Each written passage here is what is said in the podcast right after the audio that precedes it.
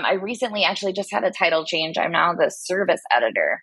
And that means that I handle our service journalism. And if you're unfamiliar with what that is, is back in the newspaper days, it would be the things that you would kind of cut and clip and maybe put on your refrigerator. That really good, I know I'm going to use this later kind of stuff.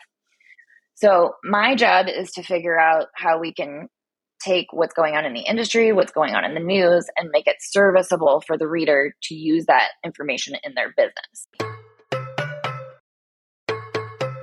You're listening to the Real Estate Sessions podcast, and I'm your host, Bill Risser, Executive Vice President, Strategic Partnerships with Rate My Agent, a digital marketing platform designed to help great agents harness the power of verified reviews. For more information, head on over to ratemyagent.com. Listen in as I interview industry leaders and get their stories and journeys to the world of real estate. Hi, everybody. Welcome to episode 363 of the Real Estate Sessions podcast. Yes, we're in year nine. Thank you so much for tuning in. Thank you so much for telling a friend. I have a fantastic guest lined up today. We are going to be talking to the contributor wrangler, the the columnist that handles the Real Tea column and part of the Inman team. I'm going to be talking to Dani Vanderboegh. And for those of you who have been in the Inman world, maybe as an ambassador like I am, you've met Dani. Uh, she's an amazing woman, and we're going to have a lot of fun with this. So let's get it started. Dani, welcome to the podcast. Thank you so much for having me. We go way back. You've been with Inman for eight, going on nine years. Does that sound about right? That's exactly right. Yeah, and I've I've been an ambassador to Inman. At that time, I was one of the gang that was the kind of that core group that got through the teens, I guess we'll say, because there's definitely a different shift in the in the plan, which there should be. There always should be some shifting in that group of people. Uh, so I would run into you at events and things, and so that that's very cool. But yeah. this is going to be a lot of fun because I've never really, uh, you know, I've interviewed some people at Inman. I've interviewed Brad. I've interviewed Craig, which was super fun. I had no idea his background. And I love getting the background of people, right? So that's what we're yeah. here for. First of all, I think you live in the St. Louis area now, and I think you're a native Missourian. Am I on track there? You're close. I moved here when I was three. Okay. That's close enough. I think that's yeah. If you say, I don't remember much yeah. else. Let's say. Yeah, that's true. And so, my first question is this: What do we need to know about Missouri that we don't? And what should we forget about Missouri that we believe? That's a tricky one. You can go anywhere um, you want. Um, I would say that our super loud politicians don't necessarily echo the sentiments of the entire state. Okay. And I would say there are a lot of gems past the Arch and Busch Stadium, though those are amazing in St. Louis that are worth seeing. And there's like kind of a push for urban revitalization where they're using a lot of buildings that were raised at the beginning of the century and of last century. And they're having um, a good time kind of coming up with these great uh, urban revitalization projects, such as the Armory, where they've put in this great like food court and all these food trucks now have like a, a sorry, that's the foundry. Um, but they have a, a, home now. So they're, and, and they use the original um, like machinery yeah. and different pieces throughout to kind of harken back to the previous. That's the kind of stuff I love about St. Louis. Yeah. The City Museum is my favorite place in the city. That's great. Yeah. And I, tell me, you know, so St. Louis, I'm going to really, I'm going to butcher this probably pretty badly. St. Louis is uh, on the eastern side of the state. Correct. correct? And, and Kansas City is uh, close by. It's up the 80 or up some freeway. It's not far away. It's about four hours west. Okay. Oh, so I like see. The yeah. full other side of the state. Okay. Mm-hmm. So, and there's like, you know, there's, there should be this little rivalry between the, I'm just going to throw this out there, the Cardinals and the Royals. But some, something tells me it's more the Cardinals and the Cubs. And you, as you shake your head. it's very much the Cardinals and the Cubs. Um, the Cubs are like, it's, it's funny. They're like the all time enemy, but like at the end of the day, I think most Cardinals fans would rather see the Cubs go all the way than like the Yankees go all the way. Yeah, as I sit here with the Tampa Bay Rays hat on, and uh, just came out of a Yankee series where the last place lowly Yankees uh, tried to draw the Rays into a little bean brawl incident, but the the, the Rays said it's not worth it, not worth it for us. They're they're in last place. We don't care, and that's a great feeling, right, for all fans, mm. except yeah, except you're a Yankee fan. yeah. So we take sportsmanship seriously here at Busch Stadium. yeah. Tell tell me about um, even as a child growing up, you were a Cards fan. I mean, there were some really good years going through Joaquin Andujar. I'm throwing some names out there that I know from a while ago that you, hopefully you're old enough to remember. I don't know. So as a kid, it was like a huge ordeal to go down and see Ozzie Smith, and like even before I was aware of like what baseball really is, you'd go down and watch just to see if he'd do backflips. You know, yeah. like that was that was the good old days. Yeah, Ozzie. I I watched Ozzie in San Diego where I grew up. So we lost mm. Ozzie to the Cardinals, and we got Gary Aww. Templeton, who was nice. He just liked to flip people off a little too much, and I don't think Ozzie, I don't think Ozzie ever did that. So Ozzie would never do that. all right, all right. So we'll move off of that. I, I like to find out from people, especially because I generally talk to realtors, right? People in this in the business who almost all of them had a first career, and real estate was is a second, sometimes third, right? And but I'm just going to, I'm hoping, or I'm just going to guess for you, is say you in your high school, were you thinking journalism? Was that on your radar right at that time, or what were you thinking about? So it's funny because it should have been because like okay, so as a kid I would like write book reports on like the encyclopedia and like I grew up very much reading a lot and like in middle school I did the paper and then in high school I had this teacher I really he'd make me read out loud and I was not confident in reading out loud. And he would make me read Shakespeare out loud. And this guy was the head of the newspaper and like the entire journalism section at our school, newspaper, yearbook, all of it. So I did not go into that. But at the time, I thought that I wanted to be like an Indiana Jones, like the female Indiana Jones. I wanted mm-hmm. to go into archaeology and anthropology. Then after I had my accident, I it just wasn't it, it wasn't going to be the way I wanted it to be. So I wanted to find something else. And then yeah. that's when I turned to writing and figured journalism would be the next path. I'd like to talk about the accident if you're okay with that. Yeah. Okay. No, I'm so open about it. Don't worry. I think there's an opportunity here for for me and for a lot of people listening to understand how to approach people, how to talk about things, right? So yeah. For those who don't know, you're a paraplegic, you're in a wheelchair. Um, mm-hmm. and and uh, I think it you were a, um, a, teenager when this happened. So let's talk about that process a little bit. You know where you want to go with that. Um, I'm open for it.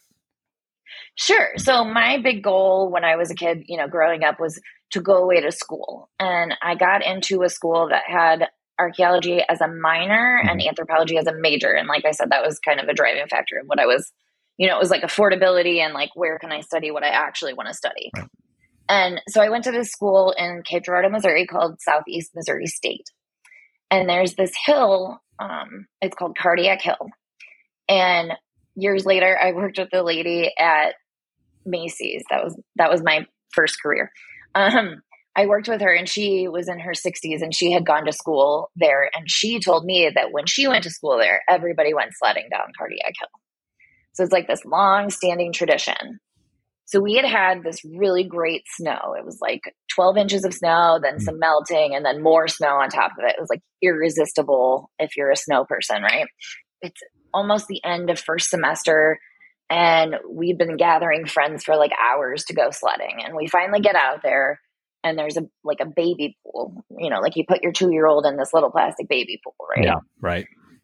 So, being the smart, you know, 19, 20 somethings that we were, we thought it would be a great idea for us all to go down together. And the hill is so steep and the snow is so deep that the boys had to like pull pull it up, you know, like it took several boys to pull this pull up to the top of the hill.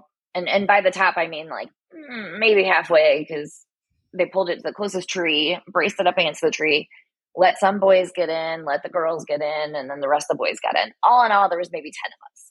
Wow. And on our way down, so either we hit a bump or somebody bailed and, and we turned somehow we turned trajectory. And so now we were facing backward. And when we got to the bottom we hit like a light post. Mm. and so everybody just kind of dogpiled like right on top of me. And fortunately nobody else was hurt. And um, I kind of knew immediately, like, I knew something wasn't right. I said, just leave me here and call, you know, call 911. And, and that's what we did. And I went to the hospital there.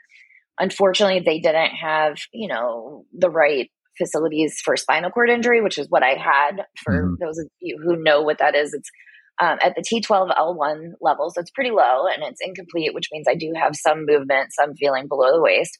And so they couldn't air vac me up to St. Louis. So we ended up like taking an ambulance up. And then I had like a long surgery and then they switched me over to a rehab facility. And then I went back and had another surgery and then rehab facility until February. That was December 5th. February 13th is when I got out of the hospital. And at that point, you're at a place where there's not going to be any improvement, or is there always a chance? How, how, how does that, how were you feeling at that point? It's, oh, at that point, um, I was fully hopeful that I would be, you know, up okay. and walking mm-hmm. immediately. And then, I, I, you know, my question to you is this: you you probably have people come up to you and ask you, you know, why are you in a wheelchair? Is what what is the proper way to to ask that question, or is there is there no proper way? So I think like okay. So I think like it, it depends on kind of your rapport with that person, right? Mm. Like um I think if you just walk up to a stranger, it, you know, that's kind of uncomfortable. You you wouldn't just walk up to a stranger and ask them about, you know, like a deformity or a birthmark or whatever. Like right. use your judgment. Right. However, there are many in my in my belief system who, you know, we believe in talking about it because that's what creates awareness. And if we have awareness, that's how we move forward, right? So, like for me, I'm happy to talk about it. And a stranger could walk up and ask me, and I would give them the full story. But other people maybe are more sensitive. And there's a grieving process that goes along with the whole thing. Like you're grieving who you were, and it takes, like, I don't even think I realized it as I was going through it. But like it takes time. And, and if you catch somebody who's maybe a little in their grieving, they may not respond in the same way. Right. What would you what what would you wish people knew about uh, your your life in a wheelchair? What what should we understand? Does that make sense? Yeah. Okay. I think that there's this concept this misconception that like, oh, you know, you're in a wheelchair now, you can't do any of the things that you did before and like your life is virtually over and like that happened when I was 19 and since then, you know, I've I've had a career stopped that career, got my master's degree, started a new career. I'm scuba dive certified. I've done a half marathon. I've had a baby. Like that, there's very little that I feel like I haven't accomplished. It just doesn't look the same way as it did when I was 19. Right. Yeah, that's great. That's great to hear. I love that. mentioned the second career. Let's start there because this is really exciting. You you got your master's at the Missouri School of Journalism, which uh, doing a little research. I knew it was important because I always think of Northwestern for like certain things, and I think of Syracuse for other things, and Missouri's the other one, right? Like there's these three schools that feel like they're whether it's on air or writing and that sort of thing. But I I found a couple places that said it's arguable that the Missouri School of Journalism is the best school of journalism not only in the country but in the world. That's pretty cool. Is that so? So let's let's, talk about um, first of all, you know that experience, and uh, obviously, it's to me, it's obvious why you chose it. It's it's the best. Well, the location didn't hurt as as it's about 90 minutes from where I currently live. Okay. But fortunately, you know, uh, maybe part of the career path was determined by the fact that one of the best journalism schools in the country and arguably in the world is in my backyard so backing up so when i had my accident i was like working weekends at olive garden and uh, long story short i got fired for some for opening the door after close even though i had asked for managerial permission to open the door it, it pretty much felt like they didn't want me there and i was okay not being there if i was not wanted. Sure. So i went across the street and applied over at macy's and got hired almost immediately. And I sold housewares and I was working through, you know, my undergrad degree. Um, I had a slew of health problems throughout my undergrad degree that were just, you know, like random and made it harder. I graduated in four years, which at, at the time that was a big goal for me because, like I said, college was my first goal. Mm-hmm. But then when I graduated, I graduated in 2006. And as you know, like housing hit bottom in 2008. So, like, there weren't a ton of jobs. I knew I wasn't getting a job in communications. right. So I went to Macy's and I got a job there, and it was good enough money that I could, you know, um, like use my disability money at the time to pay for my education and live on my own. Because I went back to my parents' house for about six months, and they live in a two story, and we just realized it wasn't going to work long term pretty quick. So I had to get an apartment. I got an apartment with a couple of girlfriends and kind of like learned to live on my own in that way awesome. with a safety net, right? Mm-hmm. Yep. And then I lived with a boyfriend for a couple months and then I realized I didn't enjoy living on someone else's lease and I went and got my own lease. So now I'm living by myself. But I'm still like 15 minutes away from my parents and I have a fabulous support system, but they're like maybe a little too supportive sometimes. sure. So they would just take care of things. And it's like I knew I wasn't really fully taking care of everything that I would need to if I was going to move away. Right. Mm-hmm. So I started this uh, mentally, I called it Project Cut the Cord. And I just decided I was going to, you know, start working further. I, like I switched my job down to the Galleria. So it was like 30 minutes into the city. And then I moved 30 minutes away from my parents. And then I started, you know, like studying and applying. Like I had to take the GRE. So I took a two week vacation. At this point, I was managing um, the Lancome counter. Hmm. I had worked in prescriptives, which is no longer in existence, as the counter manager. It went under. And then I went to Laud, Estee Lauder, and I was not the counter manager there. I was just um, a sales associate. Estee Lauder, I love, but it wasn't really like my makeup vibe. So when Lancome came along and said, "Do you want a counter manager position?" I was like, "Yes." So I moved over there, and makeup was really fun because there's a lot of equivalents that are like similar experiences in selling in the department store that kind of work in my understanding of what real estate, mm. how real estate, like for instance, when you have to cold call to get business for like your gift with purchase. So it's a lot of cold calling. You have to walk up to people in the store that you don't know. Yep. This is sort of like door knocking and get them to come back to the counter with you. You know, it's those kind of things which were helpful. But so I took two weeks vacation. I studied on Khan Academy math because I hadn't taken math since high school for those two weeks. And then I took the GRE and wrote an essay about essentially everything that had happened to me from when I had my accident and to why I wanted to go into journalism. And a big part of that was there was no upward mobility in the job I was in. There sure. was nowhere to go. Um, and it wasn't what I wanted to be doing when I was, you know, 45 or 50. I wanted to do something that to me would be fulfilling, would change day to day, that would have travel opportunities. Um, and I wanted to get my master's in journalism. So I applied. Um, by the grace of God, they took me, and I, I mean, at this point, I had no, no practical. Like, I'd never worked in an office. I didn't even really have a professional email. I didn't have any kind of technical skill whatsoever. Like iPhones were just. I don't think I even had one yet. They were just mm. becoming affordable, you know. So in 2012 is when I went to J school and the reason that I personally would argue that it's the best school in the world is I had, you know, two, your master's program is two years and I knew nothing going in.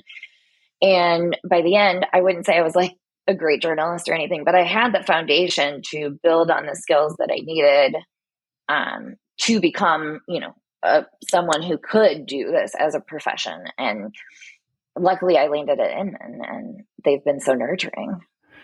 That's awesome. You, as, as you come out, um, a proud tiger, I'm hoping. Yeah. Okay. Good. Good. Was Inman the first thing you did, or you know, was real estate on your radar? Mm-hmm. I guess is the question. So no, actually, um, so you're supposed to, like I said, you're supposed to have two years for your master's, but I wanted to stay a little bit longer because I knew I really didn't know mm-hmm. everything and I had more to learn. So I stayed over the summer um, after I was supposed to graduate. And then I took the next semester to defend my professional project, which is like a mini thesis with a professional component. And so to fill that time between when I was supposed to graduate and when I my next job, I made sure to get an internship. So I worked at this alt weekly in Greensboro, North Carolina. And it was fun. It was like, you know, editing, like basic editing and like writing about food and theater and so like it was fun. Um, but it was mostly to fill the resume because I didn't have a whole lot. And so I had been interviewing for jobs there. I, I don't have any family there. I was just wanted to live somewhere else and see how it went. And this uh, gentleman, Britt Chester, had taken over as editor in chief shortly after I arrived. And he had worked with Amber Taufen, who you'll probably remember from way back. And she was the editor in chief at Inman at the time. Mm-hmm. And I swear, we were walking out of work one night and he looked like a bolt of lightning hit him in the head. And he was like, I know someone who's looking for a journalist. You could be that journalist. And yeah, she hired me. I talked to Brad a couple days later, and that's when I started with 50 contributors. And the rest is history. Yeah, that and I know Britt as well because he helped out with some uh, some really cool software to make uh, the Inman Connect experience like real time right now. It was super cool. We were all like, we felt like we were all photojournalists if you did it right. And he would be, yeah. he'd be super happy if you you send him some good B roll. so shout out to Britt. That's yeah. great. Britt um, for all you do. yeah. Yeah. So, uh, f- first of all, just a quick question. Um, Brad's an sure. interesting guy.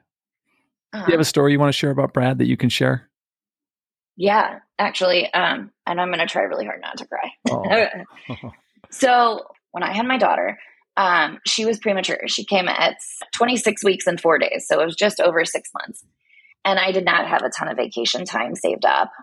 And they allowed my coworkers to to donate time so that I wouldn't be working a whole lot of time. And he donated something like 180 hours so that I would get paid while I was taking care of my daughter in the NICU. Ah, that's that's the that sounds like Brad. That's awesome. You mentioned um, contributor wrangler. I did. contributor wrangler. I love that phrase. Uh, and I, I, I, I know that you, I was part of that for a while. I, I, I, but for the life of me, I can't remember what I wrote about, but I'm sure you had to do some heavy editing on it. So I'll apologize right now for that. But talk about that role, and I, I, I'm, i have got to assume that herding cats is definitely something you've said before. I'm just guessing. Yes, but usually not in relation to this. Okay. okay. Um, but it does somewhat feel like that, or it has felt like that in the past.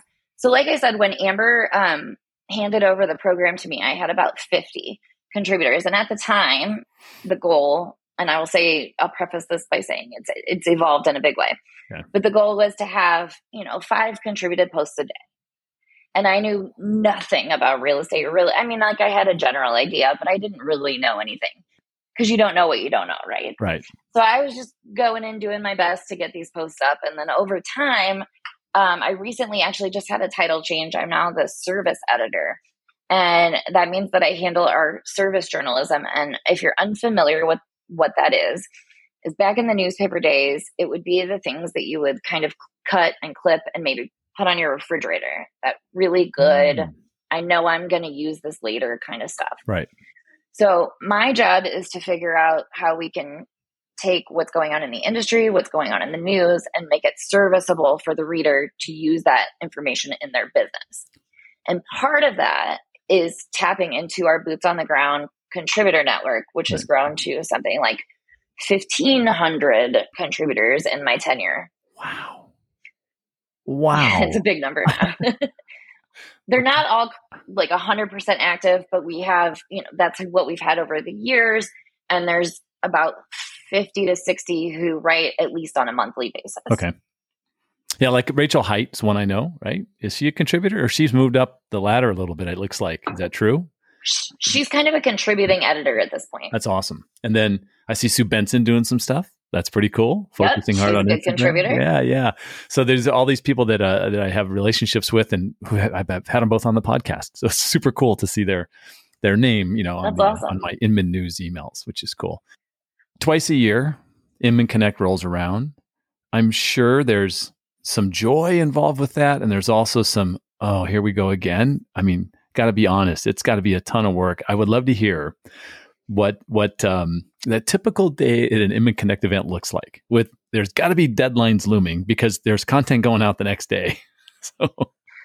so I will start by saying that you know, like eight years ago or even five years ago, it looked very different than how it looks now. A big part of my job is is you know recruiting new contributors. So I spend a lot of my time now have, trying to have FaceTime with people. Yeah. Um, meet new people, have FaceTime with the people that I already work with, see as much on stage content as I can so that we can translate, you know, what the conversation is to our pages. Um, I actually spoke at this last Connect, um, both on the Woman Upstage and uh, I hosted the great door knocking debate with Rachel Haight and Ernesto Vargas. Yeah, that was great. It was, re- yeah, they were both really great. Yeah. Um, both contributed like both are contributors, so they had both contributed a bunch of pieces on the topic prior, and that's how that panel came to be. Nice, that's nice. So, so what's that timing look like though, as far as you know, someone like Craig who's a uh, writing madly, right? Reporter. Uh-huh. Yeah. How's that go? Is it yours is a little easier than his? It sounds like if you had. So. To- yeah, I may cover one or two sessions, but our reporters, with the guidance of our editor in chief, Jotham Sederstrom, he makes up this massive document that has all of the things you would ever want to know and like really tries to make it easy on the, the journalists who are running around frantically. And basically the expectation is you know you watch your panel and as soon as you could file you file. And then at home like we'll use vegas as this example. I was the only editor who went and the rest of the editors were at home. Okay. so they stayed home making sure that everything got edited and put up and that our newsletters were being written and everything that was timely was getting out because another part of what the service the service team part of what i wrangle um, is is that we run the agent edge newsletter the broker edge newsletter the teams newsletter um, the basics which is our new agent newsletter and then we also staff am pm and the weekenders. Wow. Wow. There are still newsletters outside of that that i yeah. don't wrangle. Yeah, but there, there's no excuse for missing an article at Inman. There's none because it's going to show up on the weekend or it's going to show up on one of the other, you know, kind of. Yeah. Um, we try to get it out there. yeah, summary newsletter. So that's great. Uh, there's some news happening right now in the world of real estate. We just happen to be recording this. Um, I'll say the date on August 28th, 9th, 8th, 9th, 9th August 29th. And um, yesterday, Kenny Parcell uh, resigned from NAR, and uh, the New York Times released an article last Saturday that was damning of NAR leadership, and it's it's really created a lot of um, commentary, a lot of action. You know, Sue Yannaccone comes right to mind with what she did over the weekend with uh, um, Bob and leadership. Anything, you know, I you, I know you're a journalist, so I think we'll stick there. But your thoughts on this and where we're, you know, is there is there what's next? That's really tough. Well, so I'll kind of talk through kind of how we've been covering it, if that works for you. Mm-hmm. Um, so as we've kind of we had discussed this previously, but so I've been on the circuit of, of going to women's conferences the past few years. So I've been attending and speaking at Women Up and mm-hmm. Awesome Females and just kind of really focusing on listening to the voices within that group. And they've you know, been speaking about the different systemic issues that have been happening. And to some within that network of women, we had heard that this story was coming before it, it, it came, right? Okay. So on June 27th, Brevard filed a suit against NAR for racial and sexual discrimination. Um, and she withdrew the suit nine days later. So that happened right before um, you know the awesome females conference happened and so we spent a you know in those conferences we were spending a lot of time discussing you know what the state of the industry looks like. And um, we had gotten word that the new york times was going to be doing an expose. We had some idea what was going to be in it. And on our end we were ready to you know put forth what our reporting has been. Now um, yesterday i was covering the entire org because our eic was out for appointments. Um, and it was interesting because Saturday we all came, you know, our group came in. We thought that the New York Times article was going to drop on Saturday, but we weren't 100% sure. So we had went ahead with, you know, plan A of newslettering. And then we came in on Saturday, published the story, our story, um, and then made that our A on Monday. And then on Monday, we were expecting, you know, outcry and, and reaction. And so we had reporters covering all of it from the reaction to, um, you know, what the system that um, puts these leaders in, into process in, yeah. into office, um, yeah. what those processes look like. Uh, there will be a lot more coming, but so far we have reaction and a lot of op eds. Yeah, and And um, I what happens next is unsure, but Kenny Parcell did resign yesterday about 311, I believe it was, um, Central Time. Actually, the Times ended up quoting our reporter. So that was pretty exciting. And it was after outcry from leaders like Sue Yannaccone who publicly, and she was one of the few who publicly said, right, this is not okay. And I'm calling Bob Goldberg, blah, blah, blah. Yeah. Look, I think real estate's local. Always has been, always will be. It's local, right? And I think that what I, the the thing that I've seen over the last you know few days is just how important the local associations are to an agent. It really matters about you know the the the MLS that they belong to, and that the association more than likely owns the MLS or their state level association. And NAR seems to be this thing just sitting out there with a lot of money from a lot because it's the largest trade association right in the country so they have lots yes they have lots of revenue and lots of opportunities to do great things um, and maybe those opportunities aren't being met. So uh, it's going to be interesting to see where where this all plays out. Um, but it was uh, for me shocking, yet at the same time, you're like, oh man, you know, this maybe this was maybe we should have seen something along these lines coming. Does that make sense? Yeah, what's interesting though is um, so since the first lawsuit had dropped in June, I did some reaction after that story. I helped with the reaction on that story because I I'm plugged into that women's network. Um, and unfortunately, most people I called weren't surprised by it. Mm-hmm. Um, mm-hmm. It was mostly women, and the the flip side of that is that there's so many people who just can't. They feel they can't talk about it. Mm-hmm. There's contracts with NAR. There's contracts with other associations. There's um, you know, when you look at cases like this outside of real estate, um, there's often a hefty sum paid out, and there's usually non disclosures involved. And, you know, there's a bajillion reasons that women aren't able to speak about these abuses. And I will say that it's nice to, um, to see that the New York Times was able to get I think it was 29 women right. on the record. Right. That's not an easy feat in itself. Um, but a paper like the Times that has that legal arm and, and you know can is credible in that way nationwide to the consumer and everyone. You know, this isn't a story that's going away anytime soon. I yeah, we'll have to pay attention and see where where it goes. Well, let's have, let's talk about something more fun. How about that? How about how about let's do it? How about this? I'm going to assume that you really, really like the project called Real Tea. By the way, name is fantastic. Name is fantastic. Thank Real Tea. Let's. So for, I'm not going to. I'm not going to spoil the surprise. Uh, for those that don't know, explain what Real Tea is. Um, it's where real estate and reality TV intersect on Inman News. Nice. Um, in Vegas, we were just sitting around the table, and our lock Lockhart Steele, our content um, director, was like, "Who likes reality TV?" And I was like, "This guy, I like reality."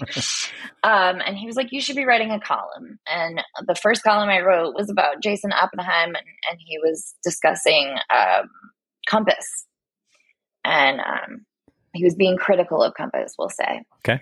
And yeah, it, has been a really fun column. In fact, today we were on a, a, virtual press junket for the next season of Selling the OC, which will drop here soon. There will be a new Real Tea column coming in the next week or so. Is it relatively easy to get access because of the? I mean, you got a ton of readers, ton of. So I'm sure that for the PR people for these shows, they're like, yeah, absolutely. Let's let's get an interview or something. I think there's a little bit of pull there because real estate doesn't typically love reality TV. Like there's True. kind of a True. Like no, I'm not unaware of the fact that reality TV does not necessarily um, portray real estate in the most accurate way. But what excites me about it is you do see people using this this TV mechanism to build their business, and um, for like you'll see on Real, Real Housewives, for instance, you'll see women come in with absolutely no brand, no business, and then they build up these like massive businesses just using their TV personalities. Right. So the intersection of that into real estate just felt like a really fun thing to be able to, you know, to, to talk about and also to have a little fun with outside of the tougher stories that we cover. Yeah, I was gonna say it probably seems like I don't want to say it's less work, but it feels not at all. yeah. yeah. it's actually in some ways it's more work because yeah. because everything is so public. You, you really have to be kind of on it. Yeah, you know? yeah. You got. But I like that assignment, so it's okay. Yeah, you got to know your stuff. I love that.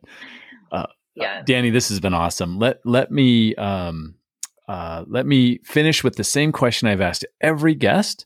Now, you're not a realtor, but I know you have an answer for this question uh, because all of us do. What one piece of advice would you give a new agent just starting in the business? Create content. And by content, I don't mean vanity content. I mean content that will help your clients through the process that will help them know who you are and what you do to help them and and and then the second part of that is push it out to the world. Like make sure you're on the socials, pushing out your content, showing the value you offer, and really just double down on doing those things. Make video, make articles, push it out there, get your face out there, be the realtor they know. Yeah, that's awesome. Dani, if someone wants to reach out to you, maybe they want to apply to be a contributor. What's the best way for them to do that? If you want to be a contributor, please reach out to me at dani at inman.com and I can send you all of the information you'll need. Awesome. That's great. Dani, this has been great. Thank you so much for your time today. And uh, I'll have, I will, I'm going to pay a lot of attention to Real Tea. I promise you. I can't wait. So, all right. Deal? I'm so excited. Thank you so much for having me. It's been an honor to be included on this long running podcast that I've listened to so many times. Awesome. Thank you. Thank you for listening to the Real Estate Sessions. Please head over to ratethispodcast.com forward slash RE sessions to leave a review or a rating and subscribe to the Real Estate Sessions podcast at your favorite podcast listening app.